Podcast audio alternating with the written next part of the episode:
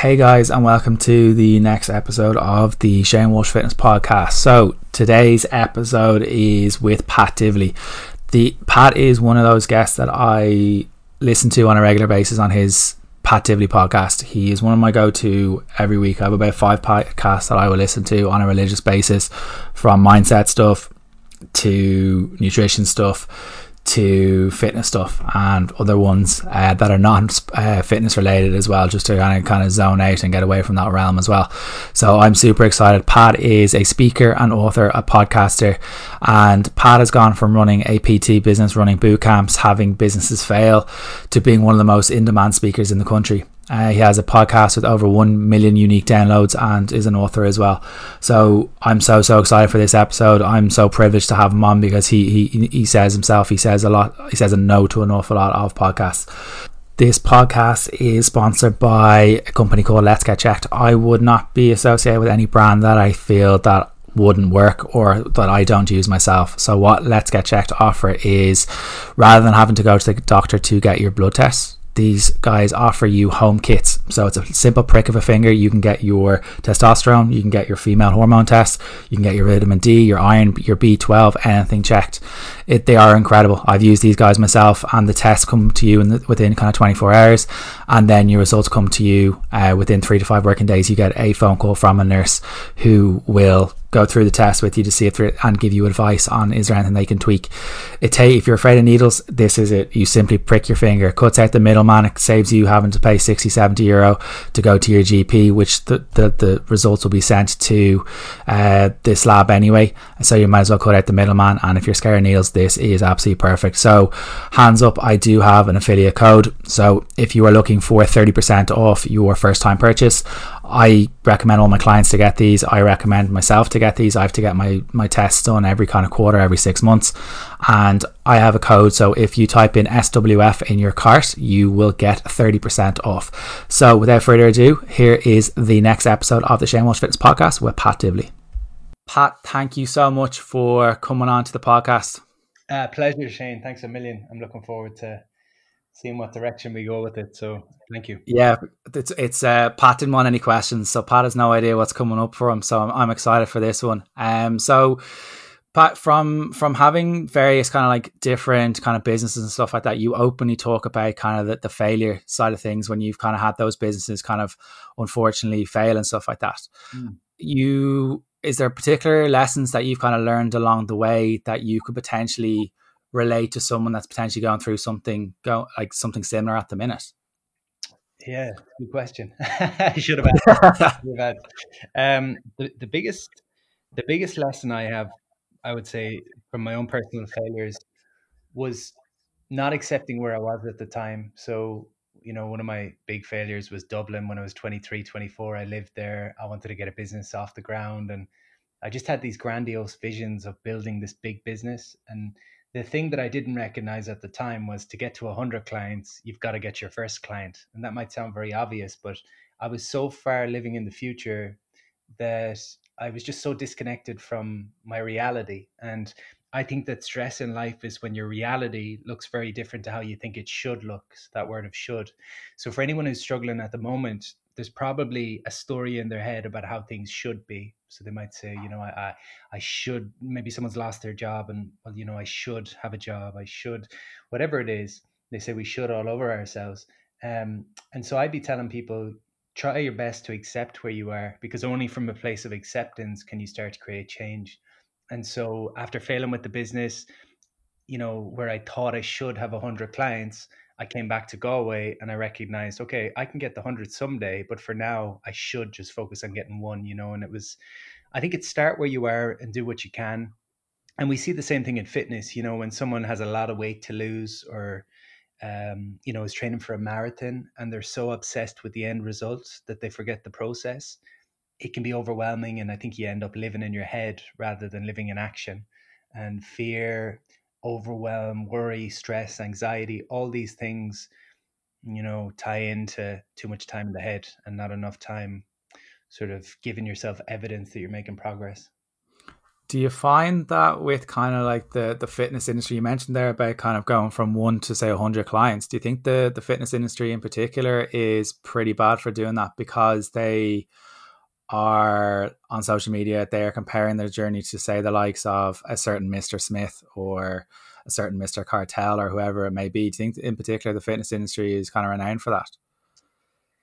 Yeah, I mean, the people that are working in the fitness industry by nature, I think are often, I don't know, is competitive the word, but maybe ambitious would be the word. And so, you know, there are goals and there is a tendency to compare ourselves to other people. Maybe there's a history of playing sport and there's obviously a competitive nature to that. So yeah, I think when you're getting started, yeah, it's very easy. We all want something to shoot for. We want to target, particularly again, you know, when you start out in the fitness industry, you come in as someone who's interested in fitness, but now all of a sudden you're a business owner, and that's a different thing. And sometimes people don't recognize that being a business owner involves a lot of different caps that you have to wear, marketing, sales, delivery.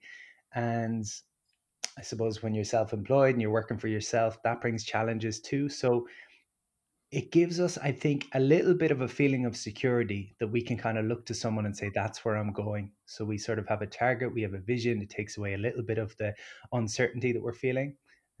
But then on the flip side of the coin, again, it can put us in that comparison mode where we don't recognize our own progress. And there's a healthy aspect to having people that you look to as role models, as people that inspire you. But I think rather than look at their accomplishments, it's worth looking at their characteristics and their traits that you admire. So I might look to someone and say, wow, they've got an incredible work ethic. They're compassionate, they're kind, they're genuine, they're honest. And that's who I want to be, as opposed to looking at someone and saying, wow, they have a best-selling book. That's what I want. That way, you know, I think in life, who you are is a lot more important than what you have or what you do. But sometimes we get so caught up in where we're trying to go that we forget who we want to be. Yeah. And do you find, like, you've openly spoken about on the podcast about kind of investing in yourself and investing in people who have walked the walk already? Do you find that people struggle, especially kind of self-employed? It doesn't necessarily mean the fitness industry, but do you find that people are afraid to invest in themselves, whether it comes to a coach, whether it comes to a PT or an online coach? Do you feel that people are afraid to invest in themselves? Yeah, I think... You know, I think we all have ego, and, you know, sometimes the word ego, we might picture someone who's cocky, but ego doesn't need to mean cocky. It just kind of means, I suppose, you think you've got it all sussed, which again can be in a humble way even. Someone might say, well, I know what I need to do. I just need to get the head down and do it. But, you know, having a coach or a mentor, I think, can definitely keep you on track. It's something I've always, you know, from the time... Well, I would say since 2012, I've consistently had a coach or a mentor. People are afraid to invest in themselves to some degree. But, you know, the thing you need to remember is wherever you're listening to this in the world, if you were to jump on a plane and fly to the opposite side of the world, you'd land in that country and you wouldn't have any of your stuff or any of your friends or your social circle. All you'd have will be yourself. And so you are your greatest asset. And to me, it just made a lot of sense when I started in the fitness industry. Well, not when I started. When I started, that was like 2008, I think. And, you know, I tried to do it my own way. I tried to read books and everything else. And then when I failed a couple of times, 2012, I decided my way's not working. Maybe, you know, I can go to the people that are making a go of this and humble myself and learn from them. And I've just had different coaches and mentors since, and I don't always agree with what they tell me, but it just gives me more perspective. It helps me feel a bit supported, gives me accountability. And again, I think if you're coaching people and you're training people and you expect them to invest in you, you got to walk the walk and invest in yourself. So it's just been a blessing for me. I always figured, even if it's just reading books, if someone spent their whole life studying nutrition and I can spend a couple of hours reading a book that they've written, in theory, I should be able to download some of their expertise. And you read enough books and suddenly you're more valuable to your clients. And again, that's how a business grows. And do you feel that's like, so like a lot of people are, I've like a pile of books above my head, but when people are kind of learning from podcasts, learning from books and stuff like that, do you feel enough people are actually applying the information to their lives? Because so many people can I hold my hands up to this. I've been guilty of this in the past, especially kind of like a mindset book or something like that. They're looking for a secret. They're looking for something. They kind of use it for probably like 2 or 3 days and then they stop using it. Do you find that? Have you fallen into that trap? And have you got any advice for anyone to potentially get away from that trap? Dude, I've fallen into every trap. Yeah, look, there's this shiny object syndrome that we all experience. And I mean, the reality of life is that there's a few fundamental and core principles that you can always fall back on. No more than training and nutrition. I think, you know, there's certain aspects of training and nutrition that will never change. And it's nice to dream of a day where, you know, you don't have to move more and eat less or whatever the reality is. We try to, again, escape that reality rather than accept it. And I think it's the same thing with, like, you know, again, goal setting or motivation or consistency or overcoming fear. The principles never change. If you go back to the books that were written in the 50s about personal development for the first time, very basic stuff, and it's just been regurgitated, you know, and even in my own books, it's just regurgitating stuff that's been said in a different voice. But then if you go back further and you look at the religious texts, or you look at the yogic texts, like there's so many different philosophies in life, but they all tie back to similar principles. And so, yeah, we do fall victim to that. One of the things I try to do with my own reading now is, you know, in my 20s, I'm wise and old now at 32, but in my 20s, it was like get through as many books as possible. And then post a picture of them on Instagram. That made me feel like, wow, I'm so woke. But now, rather than get through the book quickly, I'm like, I read whatever amount of the book I'm going to read. And as soon as something jumps out to me, I see that as the insight. And then my question is, how do I integrate? So as an example, you know, I don't know, you read the 7 Habits of Highly Effective People. And one of the principles, you know, says start with the end in mind. Rather than saying, oh, that's a cool concept and continuing to read, I would close the book at that point.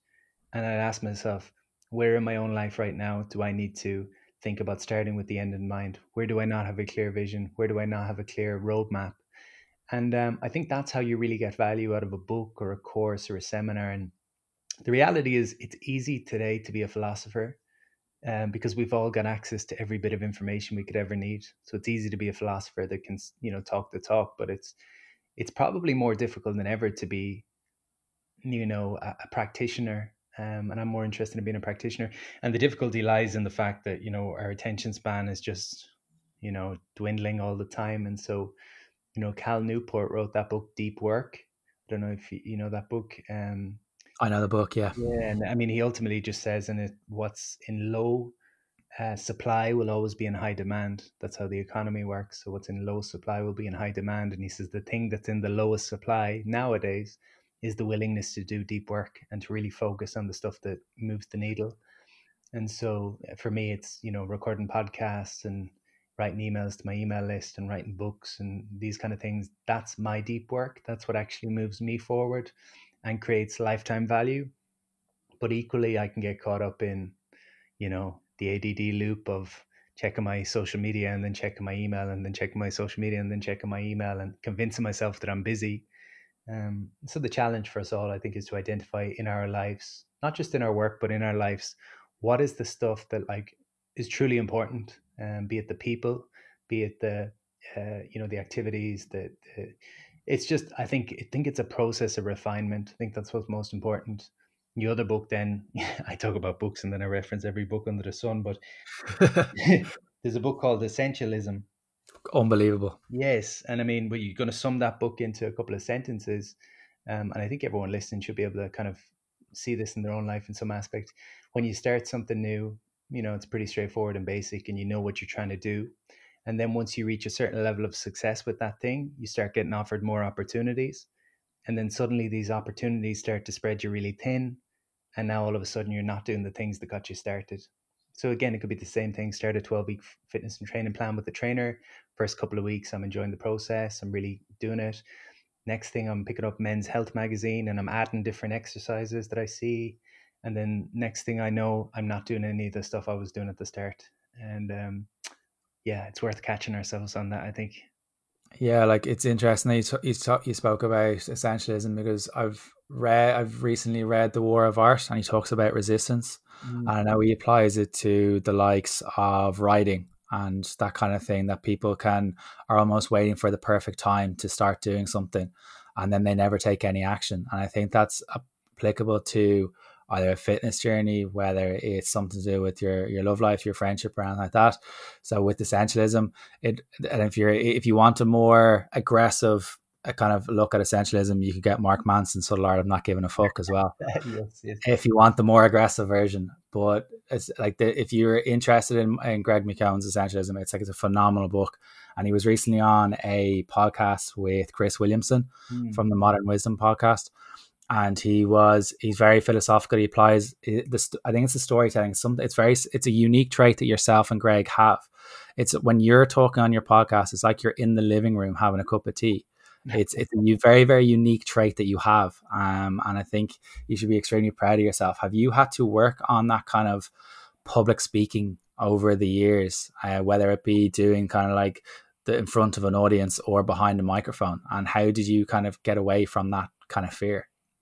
Well, thank you for the compliment first. Interestingly, Shane, I'm in a men's group. I run men's groups and I'm in a men's group, and I was in the group last night and we had a kind of, I would say, a difficult challenge. There's seven of us in the group and we work in seasons. So every 12 weeks we pick a theme and we just delve into a new theme. So this next season we're working on creativity and how does that apply in our lives. But the exercise we had to do last night was each person would get in the hot seat and the rest of the group would give them where they see them as effective and where they see them as ineffective.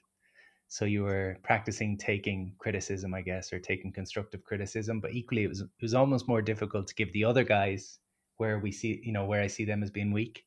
But yeah, that was the compliment they gave me, was to say that I was able to communicate well without saying too much. And they also gave me a lot of stuff to work on. So it was an interesting exercise. But yeah, public speaking was the scariest thing in the world to me a couple of years ago. It was something I never. I always pictured myself doing it, but I didn't ever think it was possible. Didn't go to school or college if there was speaking to be done, and it's just something that I've really honed and really worked on the last 6-7 years, I would say. Initially, my first intro to public speaking was about 7 years ago, maybe, and I set out to do 100 talks in a year for free. Just to get comfortable, and I ended up doing 77 talks in every type of venue you can imagine, including elderly ladies' garage in Roscommon. She told me she had a gym, and I turned up and it was just her and her friends in the garage. I was like, what is going on? But there was just getting in front of the camera and doing a lot of YouTube videos. I've done 150 something podcasts now, mostly solo casts. So like anything else, it's just a practice. And I wouldn't see myself as particularly academic. So when I go and study people that are a lot smarter than me, my brain just maybe works a little bit different and maybe translates that information in an analogy way, or I don't know what the word is, but I'm more comfortable teaching through stories and analogies than trying to lecture people. And it seems to land, thankfully. No, it's a very, very unique trait. And I think a lot of people can just tell people what to do, but trying to apply it and trying to make it them or trying to understand it themselves. It's like being when you're in primary school trying to learn something. Like, I know the leaving cert and stuff like that, it's a bit of a learning test, or it's like an off by heart test. But if you need to be able to apply things to yourself, and if you can tell a story and relate it to something, I think that's a hell of a lot easier. You mentioned there, when I kind of gave you a compliment, I could hear that was a little bit of awkwardness. I know myself, I struggle with that side of things as well. How do you kind of deal with the kind of like both sides of it, the kind of getting the compliments and then taking criticism? Do you have a kind of a tactic that you use? I mean, again, this would be I'll be honest, this is more of a philosophical thought than actually a reality for me sometimes. But I did hear it once said that, like, a bird sings because a bird wants to sing, and if you love the bird singing, the bird's just going to keep singing because that's just what it does. And if you don't like the bird singing, the bird just keeps singing because that's what it does. So it's kind of this idea that we just should do what we enjoy doing, but that's definitely not my reality sometimes. you know, I get both sides. I get a little bit of criticism and I get plenty of kind words. So I don't really take either of them to heart. I appreciate them, but again, for me, it's just I want to feel like I'm in integrity. I want to feel like I'm doing what I'm supposed to do. I want to feel like I'm pushing my own comfort zone in terms of vulnerability and openness and honesty and truth. And if I do that, the reality is I've spoke in front of big rooms where I haven't felt like I've done particularly well, and 100 people can tell me I did a great job, but if I don't believe it, it doesn't matter. And then equally, I've spoken in rooms where I haven't felt the audience has been very receptive, but I've been happy with what I've put out there. So I try to put my confidence and my feelings of self-worth within myself. So again, sometimes I'm hard on myself if I feel like I'm not living up to what I'm capable of. Sometimes I'm proud of myself when I lean in and I do something special. Or I feel like I really showed up. But yeah, as best as I can. I mean, we're all social beings, so we do like to receive praise and we do like to avoid criticism, but I try not to fall into the trap of letting that dictate all my decisions. I try to be responsible for my own feelings, because that's definitely a mistake I would have made for years. And, you know, we all fall into that because, again, we're social beings, but a lot of people in life, their whole life is this game of avoid criticism and seek praise.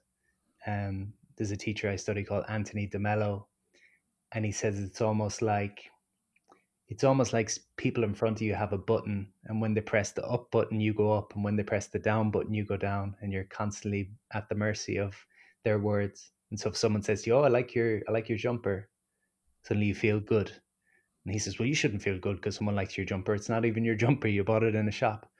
And then they might say, you know, they might criticize you in some way and suddenly feel bad, and you're just on this emotional roller coaster. So as much as possible, I try to like seek that validation within myself. And I do that through just being honest with myself about like, what do I want? How do I want to show up?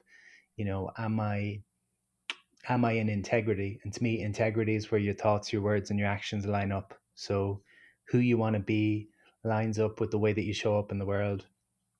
And, you know, there's a feeling you get in your gut when you're out of integrity. And so I just try to steer. And a lot of the time I am out of integrity and I need to steer myself back on track. But it's like the plane going from Dublin to New York.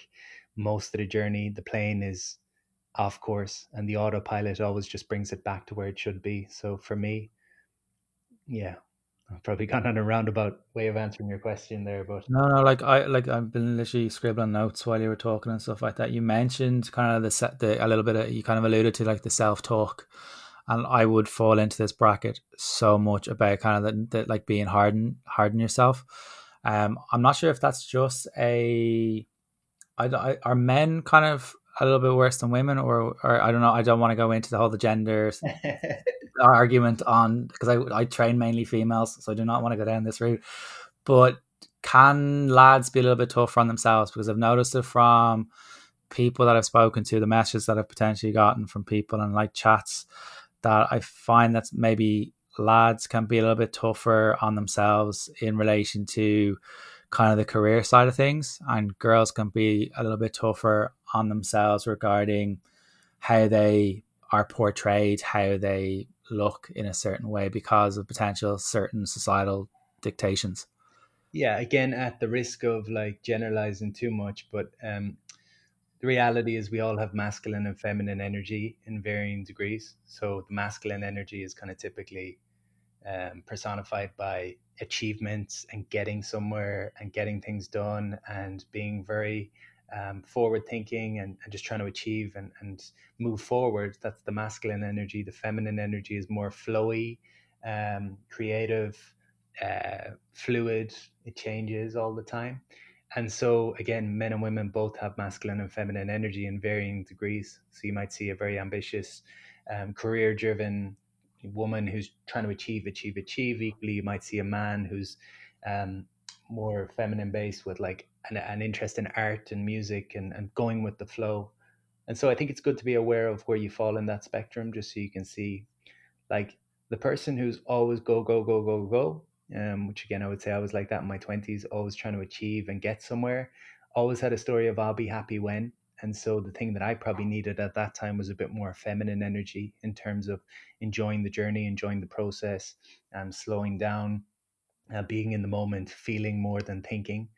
And then on the flip side, someone who's very go with the flow sometimes can benefit from having a bit of structure. But back to the question, I think that from my experience, and this is only my experience, I think men and women are equally hard on themselves across the board. I think the difference potentially to a large degree is women are better at speaking in groups to one another and sharing their experience. And, you know, I feel like negative thoughts and negative feelings, if you want to label them that, live in the dark. And so when I have a story about myself being worthless or not being good enough, and I never expressed that, and I never express the struggle that I'm going through, it manifests and it gets bigger and bigger internally until it cripples me. And that's been my experience with mental health. And, you know, again, if I feel ashamed of something I've done, if I feel guilty about something I've done, if I feel angry about something someone else has done, all these feelings, when they stay trapped inside, they manifest. And again, I think men, culturally, maybe we're not as inclined to sit in groups and share what's going on. And so that allows these, you know, issues to fester, whether it's our thinking or our feelings. And then females maybe are a little bit better at coming together in groups. Again, socially and societally, I think it's just kind of become, it's just the way we're raised maybe. When I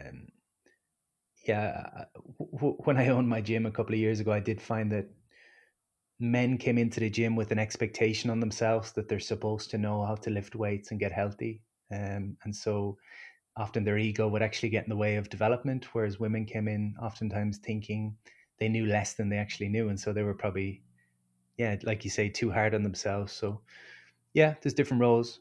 We've all got a different story about what it means to be a man, what it means to be a woman. But for a lot of men, their belief is that their self-worth comes from how much money they have, what kind of car they drive, and I don't know how many beers they can drink, all this kind of stuff. And you know, that's heavily influenced by how we're raised and what we see growing up on the media, in our families, in our social circles. And equally the same. Do you think enough is being done to kind of potentially change it?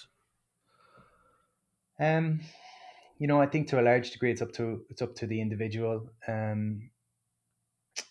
Across the board, I think a lot of things are up to the individual. Earl Nightingale, who's a personal development guy from the 50s, who I'm a huge fan of, he said something that Mark Twain said as well. And Mark Twain said, when you find yourself on the side of the majority, it's time to start looking at what you're doing and kind of go the opposite way. And Earl Nightingale said the opposite of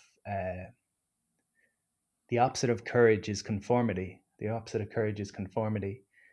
And so I would, encourage people to maybe consider that in terms of, if life isn't working right now and I'm following the script that I was given in terms of, I'm doing all the things you're supposed to do to be happy in accordance to societal expectations, then maybe it's worth reassessing. I'm going to record a podcast today about, I had a guy message me yesterday and just saying he's lost all the enthusiasm, passion and lust for life that he had when he was younger. And it reminded me of, when I was 28, I ticked every box I ever thought I was supposed to tick to be happy. So I bought a house, I bought a car, built a big business, brought out books, had a girlfriend, had friends, had family, all these things. And I was depressed and I went to the doctor to get my bloods done, just to see if there's something biochemical. I need meds because I have everything, so I can't be depressed, was my mentality. And the doctor at the time, I don't know if this is what he said, but this is what I heard. He sort of alluded to this idea that I was 28, hadn't started a family. And he said, maybe years ago at that age, you would have had a family. And so you've kind of transitioned from being the young alpha man to being, starting a family. And that's the next chapter of life. And he said, you're just kind of in this funny transition now where you haven't quite started the family. Equally, you're not the young alpha anymore. You're just in this kind of weird limbo. At least that's what I heard. And it really gave me a lot of ease. I was just like, oh, I'm okay. Like, there's nothing actually wrong here. It's just my thoughts that are stressing me out. And at that time, I just reassessed. I said, I have everything I'm supposed to have to be happy, and I don't feel happy. But then I questioned, is it everything I wanted to be happy, or is it everything that I thought you were supposed to have? So what I'm getting at is, if you're struggling a little bit in life, if you're a little bit lost, if you're, you know, if you feel a little bit unsure, if you feel out of integrity, if you're constantly on this emotional roller coaster of seeking praise and avoiding criticism, it's worth taking a step back and sort of asking yourself, am I chasing someone else's dream and someone else's goal and someone else's picture of perfect? And the reason I mentioned societal expectations and stuff and say go against what the mainstream is doing is depression, you know, is higher than ever before, and lack of fulfillment and all these things are higher than they've ever been before, despite all the comfort that we have. So something's not working. I've drifted away from your initial question, but no, like that's that I can, what you've mentioned there is like, I think that's why I relate to you so much, in that in my late 20s, I was like that as well, or throughout my whole 20s, but it kind of only hit me when I was like 28, 29, in relation to kind of going by societal norms that you were meant to be in a career, you were meant to be in a corporate environment, you were meant to have X salary, you're meant to have X girlfriend or boyfriend, whatever it may be, or you're meant to have X car or have a house or have a family. And then I was like yourself, I had to go to the doctor, but mine was slightly different. Mine was a little bit more dramatic. So in like 2017, I got 2 blood clots in my left arm. Literally, like they appeared, but I took that as a sign of that my body just didn't like what was going on. I was just generally unhappy. And then 2 weeks later, when I went back into the office, within half an hour, I collapsed with fluid on my lungs. And that was a sign of something needs to change. But I think I had to kind of like, I almost became a hermit because I was embarrassed, because as a man, you're meant to be the alpha male, but I was just lost. And I was a fear of what everyone else is doing. And I heard a podcast with Brian Keene, so I know you've been on his as well, about kind of not caring what anyone else thinks. And I think that sentence alone, so it's funny what sentences we can latch onto and how we apply themselves at different points in our lives. And it's interesting, that was what you heard from the doctor, even though you don't even know if he even said it. Yeah, I'm going to record that podcast today, and so I wanted to reference him, and I just looked him up, and he's actually with Munster Rugby now. He's my local doctor at the time.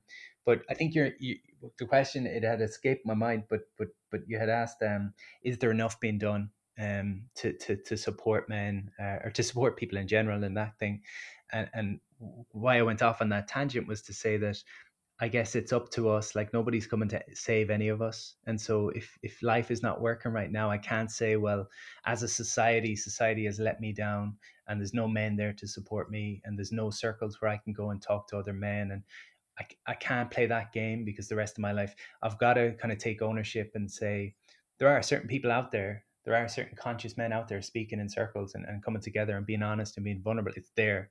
It might not be the mainstream, but it's there. Equally for women, if I feel like, you know, if there's a culture, if there's something culturally as a woman that I'm not comfortable with, there is the flip side of the coin as well. It might not be as in the mainstream, it might not be as easy to find, but I think anything we want.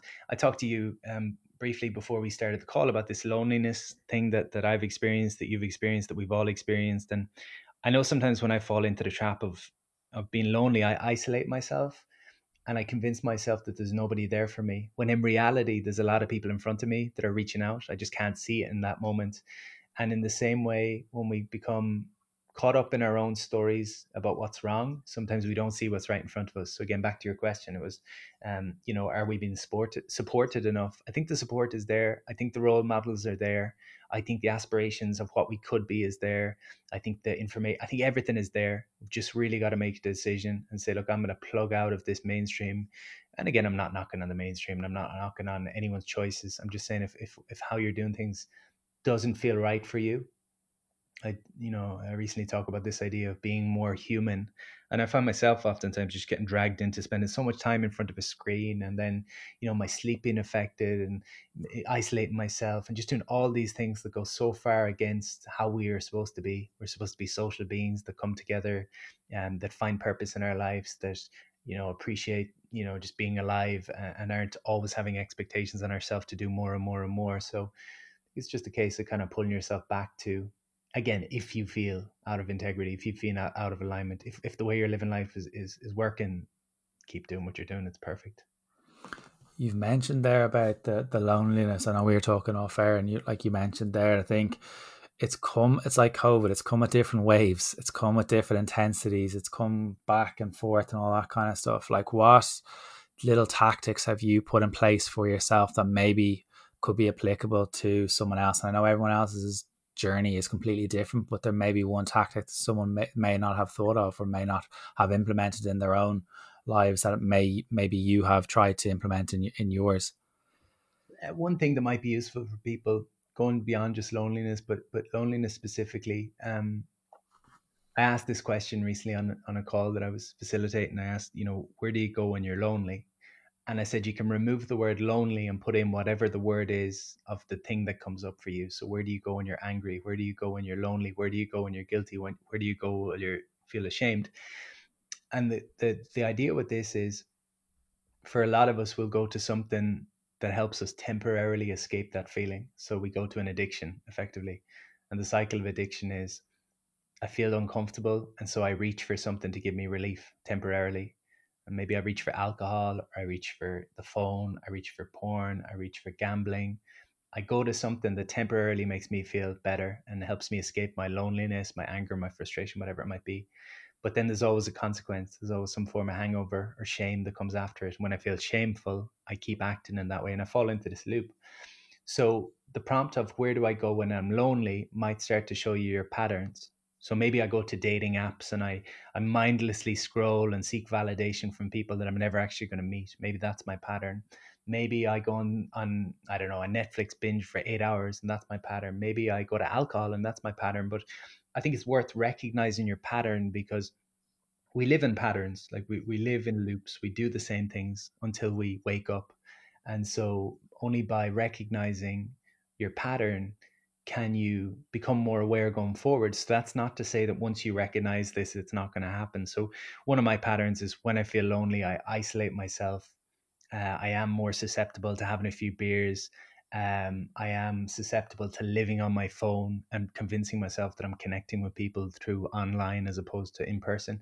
So I see that as a pattern now. So next time loneliness comes up, I'm like, am I living in my pattern, or am I escaping my pattern? Like, am I trying to get past that pattern? And so that's one side of it. Where do you go when you're lonely? What's the disempowering thing you do for yourself? And again, loneliness can be replaced with any word. And then the other thing that I've recognized is, all of your negative feelings, if you want to call them negative feelings, are pointing you back to yourself. So anytime I'm lonely, if I look at it, there's a couple of things. Either I've isolated, and again, we're social beings, so we should be socializing to some degree. But the other time I get lonely is when I escape myself, or I lose myself. So we all have anchors in life. We have things that we really enjoy. That's why the gym is so powerful for people. The gym becomes an anchor, and amidst all the other chaos in life, the gym keeps you grounded. Jiu-jitsu is one of my things that keeps me grounded. Surfing keeps me grounded. Certain people keep me grounded. So if you recognize your anchors, the things that keep you sane in a crazy world, sometimes when you experience loneliness or other negative emotions, again, negative, I'm just using that word, but these are actually guiding you back. Same way as autopilot brings the plane back on track, your emotions bring you back and sort of wake you up and shake you and say, are you again living in integrity, or have you drifted away from yourself? So that would be my two suggestions for people. One, recognize your pattern of the disempowering thing that you do to escape your emotions, and just recognize that come up the next time. And then the second thing, the flip side of the coin, is to recognize where you've fallen out. What anchors have you kind of dismissed? What have you stopped doing that keeps you well? This might be a little bit fluffy for some people, but there's this idea of, how do I give love to the world? And for some people to give love to the world, they do it through music. Other people do it through art. Other people do it through their personality. Other people do it through being a fitness trainer. It could be, it's how you show up in the world and you make your difference. And then the flip side of that is, how do I receive love? And a lot of us have a harder time receiving love because we don't feel worthy on some level. And I spoke to a mentor of mine about this. I said, like, giving and receiving love. And she said, you don't give or receive love. You just are love. And what I'm getting at with that is, when we allow life to operate the way life is supposed to operate, and we operate in line with nature. So again, we're not spending too much time on screens. We're socializing in groups and sharing who we truly are. We are doing purposeful work. When we're ticking all these boxes, generally life works. And when life isn't working, you're probably out of whack with something. And the reason I say that is that it kind of takes the pressure off you, because next time you feel lonely, you don't think there's something wrong with you because you feel lonely. You say, well, you know, where have I fallen out of track? And it's actually a gift. The loneliness becomes a gift. That's just my experience. I think that's a beautiful sentiment, that you are love. And I think a lot of people do. I know myself, I personally struggle with that as well, that you don't necessarily think you're worthy of it, all that kind of stuff. And it is kind of about self-acceptance and different elements of that. You spoken there about jiu-jitsu. Why is it that do you think it's becoming more and more popular, and what is it about it that that brings you towards it? Because it wasn't it's been around for years, obviously, but why do you think it's becoming a little bit more mainstream? Oh man, I love jiu-jitsu. Personally, it was actually the thing that got me into fitness. I got into judo when I was 15, and I went to the States to be a cage fighter when I was 18 for 2 summers. And then I gave it up until that time when I was 28. And again, I went to the doctor and I felt lost. And I recognized at that time that my life was all about, I'll be happy when. So I'll be happy when I have a house. I'll be happy when I have a car. I'll be happy on my next holiday, always chasing. And I was just exhausted at that time. And one of the changes I made off the back of going to the doctor that day was, I'm going to put something in my life every day to be happy about, rather than wait 6 months, 12 months till the next goal, whatever it was. And jiu-jitsu, meditation, mountaineering were the kind of 3 things. But the reason I think jiu-jitsu has really come to the front and is going to continue to grow, there's a couple of aspects. I mean, you mentioned Chris Williamson earlier. I've only recently discovered his podcast, and I heard him talking about, I think he called it fitness menopause or something like that. Yeah. You know, in your 20s, you lift weights for vanity reasons and you've got certain goals, but then maybe you get a bit older and you want to stay fit, but you just don't have the same aspirations. And I see a lot of fitness trainers getting into jiu-jitsu because there's a physical component to it, obviously, without having to lift weights. It keeps it interesting. There's a mental aspect where the mind kind of switches off to some degree, or it gets anchored at least in what you're doing. And so you're not thinking about the future or the past when there's someone trying to choke you or break your arm. There's a tribal aspect to it that, again, we've lost. So, you know, I'll shake hands with everybody I step on the mats with, and there's something nice in that where you're connecting with people on a human level. There's a grounding aspect to it where no matter how much money you have, kind of like the gym, you know, you can't pay someone to do your push-ups for you. You can't pay someone to put the work in for you. And so you earn whatever your belt is. You could be a billionaire with a white belt. You could be, you know, not have a pot to piss in and have a black belt. So it's there's an honesty to it. I think, you know, those couple of things: community, the presence that it brings, and I think again, as humans, you look at how kids play and they kind of wrestle. It's just a natural tendency to kind of be close, and you get lots of adult hugs as well. So would recommend. Yeah, I think one of the things I heard from the mentor that I work with, he talks about, like, you could easily get choked out by someone who is, saying, no, 10 kilos less than you. And it's kind of like the people that you'd see kind of walking in, say, like, big bouncers and big burly men and stuff like that, but they don't last because they're not ready for that kind of, like, that ego thing to leave at the door. They think that they're just going to saunter in and kind of choke people out, all that kind of stuff. So it's I have never done it. I've done a little bit of Muay Thai, but I've never done any, like, jiu-jitsu or anything like that. I think potentially when we're allowed, like, hug people again, it could be on the list. The last question I'm going to ask, Pat, is about time. I think more, like, now more than ever, people have time, but they're also saying that they've got less time. What would you say to people who say they haven't got any time to do something that they're looking for, whether it's kind of like a fitness journey, putting themselves first, even getting out for a walk?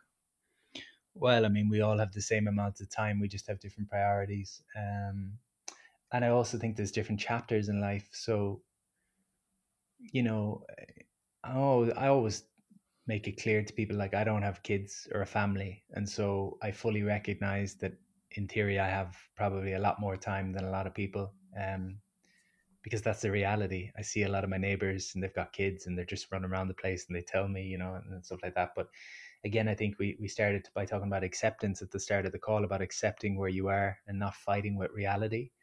And I think whatever chapter you're in your life right now, you need to first and foremost accept where you are. So if you're single in your 30s and you think that's wrong, you're kind of wasting your 30s and you're wasting your life, because you are where you are. You should enjoy where you are and appreciate where you are. Equally, if you're in your 30s, you're in your 20s, you're whatever age you are, and you've got a family and you're kind of exhausted by the fact you don't get much time again, I think you got to accept where you are. So I think acceptance is key, number one. And that accepting where you are, with pros and cons, there's ups and there's downs for every one of us in the positions that we're in. But there's no point wasting, you know, the gift that we've been given of another day by thinking you're not where you're supposed to be. Then there's the priorities piece. So, I mean, it's an old analogy, but I think it's worth using. And it's the story of the professor and the jar. So the professor comes into the classroom with the jar, empty jar, and says, okay, we're going to do an exercise here. And he fills it with rocks and asks the students, is the jar full? And they all said, yeah, it's full now, because he's got full right up to the top. And then he takes a bag of stones and he puts them in amongst the rocks. So these stones just trickle in amongst the rocks. And he says, is it full now? And he says, the students say, it's absolutely full now. And then he takes a bag of sand and he pours the sand in, and that falls amongst the stones and the rocks. And finally, he takes a pint of Guinness and he throws it over the top. And they all laugh, because now it's completely full. And the analogy with that one was that the big rocks represent the most important things in your life, whether it's the people, whether it's the activities, whether it's the moment, the magic moments, the hobbies, the passion projects.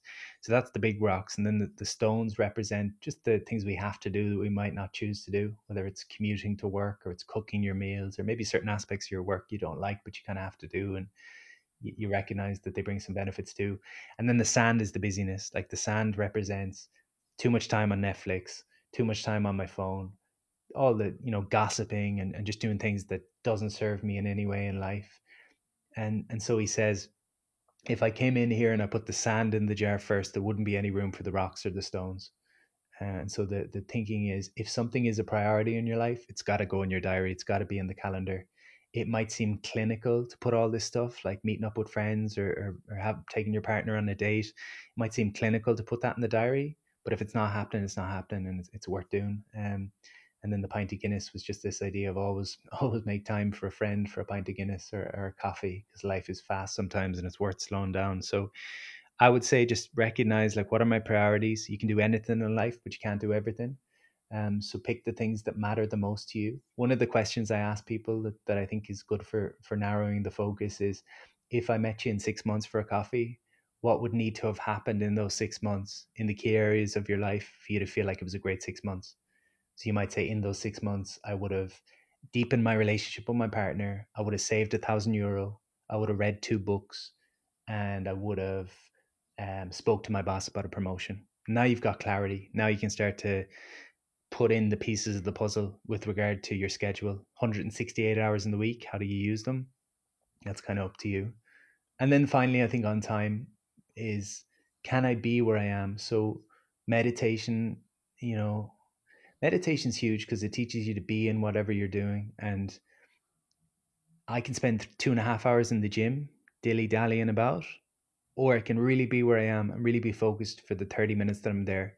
In the same way, I could spend 2 hours with my kids if I had kids, half with them and half on my phone, or I could spend a half an hour with them and really be with them and have the phone off. So I think if you really are where you are, you get a lot more done, and you can really squeeze as much out of life as you can, you know. And yeah, I think the jar with the sand, the stones, the pebbles is a beautiful analogy. And you mentioned kind of like the kids thing towards the end with Chris Williamson again, who will be on the podcast in a couple of weeks. He had Greg McKeown on, and he was talking about kind of when he's on work trips, 80%, he has 4 kids, and 80% of the time he'll bring one of his kids with him so that he can prioritize time and spending time and getting to know his kids while they're growing up. So he, while he's doing the work things, while he's doing the seminars, while he's doing talks and stuff like that, or writing around like that, he'll have one of his kids with him in order to kind of create some sort of relationship with them while he's doing it. Which I thought was, I only heard that yesterday, and that's why it's so in my head. And I think it's a beautiful sentiment as well. Mm. Pat, I cannot thank you enough for giving up so much of your time to kind of have a chat with myself. Where can people find out about yourself, any of your courses, the podcast? Thank you, man. I enjoyed it, so I appreciate it. At goalsetting.ie, I've got a 14-day journaling and meditation challenge. So that's kind of a good entry point for people. And then my podcast is called the Pat Divilly Podcast. Mostly solo cast, just talking on different ideas. For the purpose of today, I know we went in different directions, but the one thing I'd love to leave people with is just that acceptance piece. We all are where we are, and stress and suffering in life comes from arguing with reality. Life is hard sometimes, but we make it harder by thinking there's something wrong with where we are or what we've chosen. It's hugely challenging times for people. So I think start where you are, do what you can. If it's your fitness journey, getting out for a 10-minute walk is 10 steps ahead of where you are. If you're just worrying about, not being in where you're supposed to be, like action, just some little change sparks everything.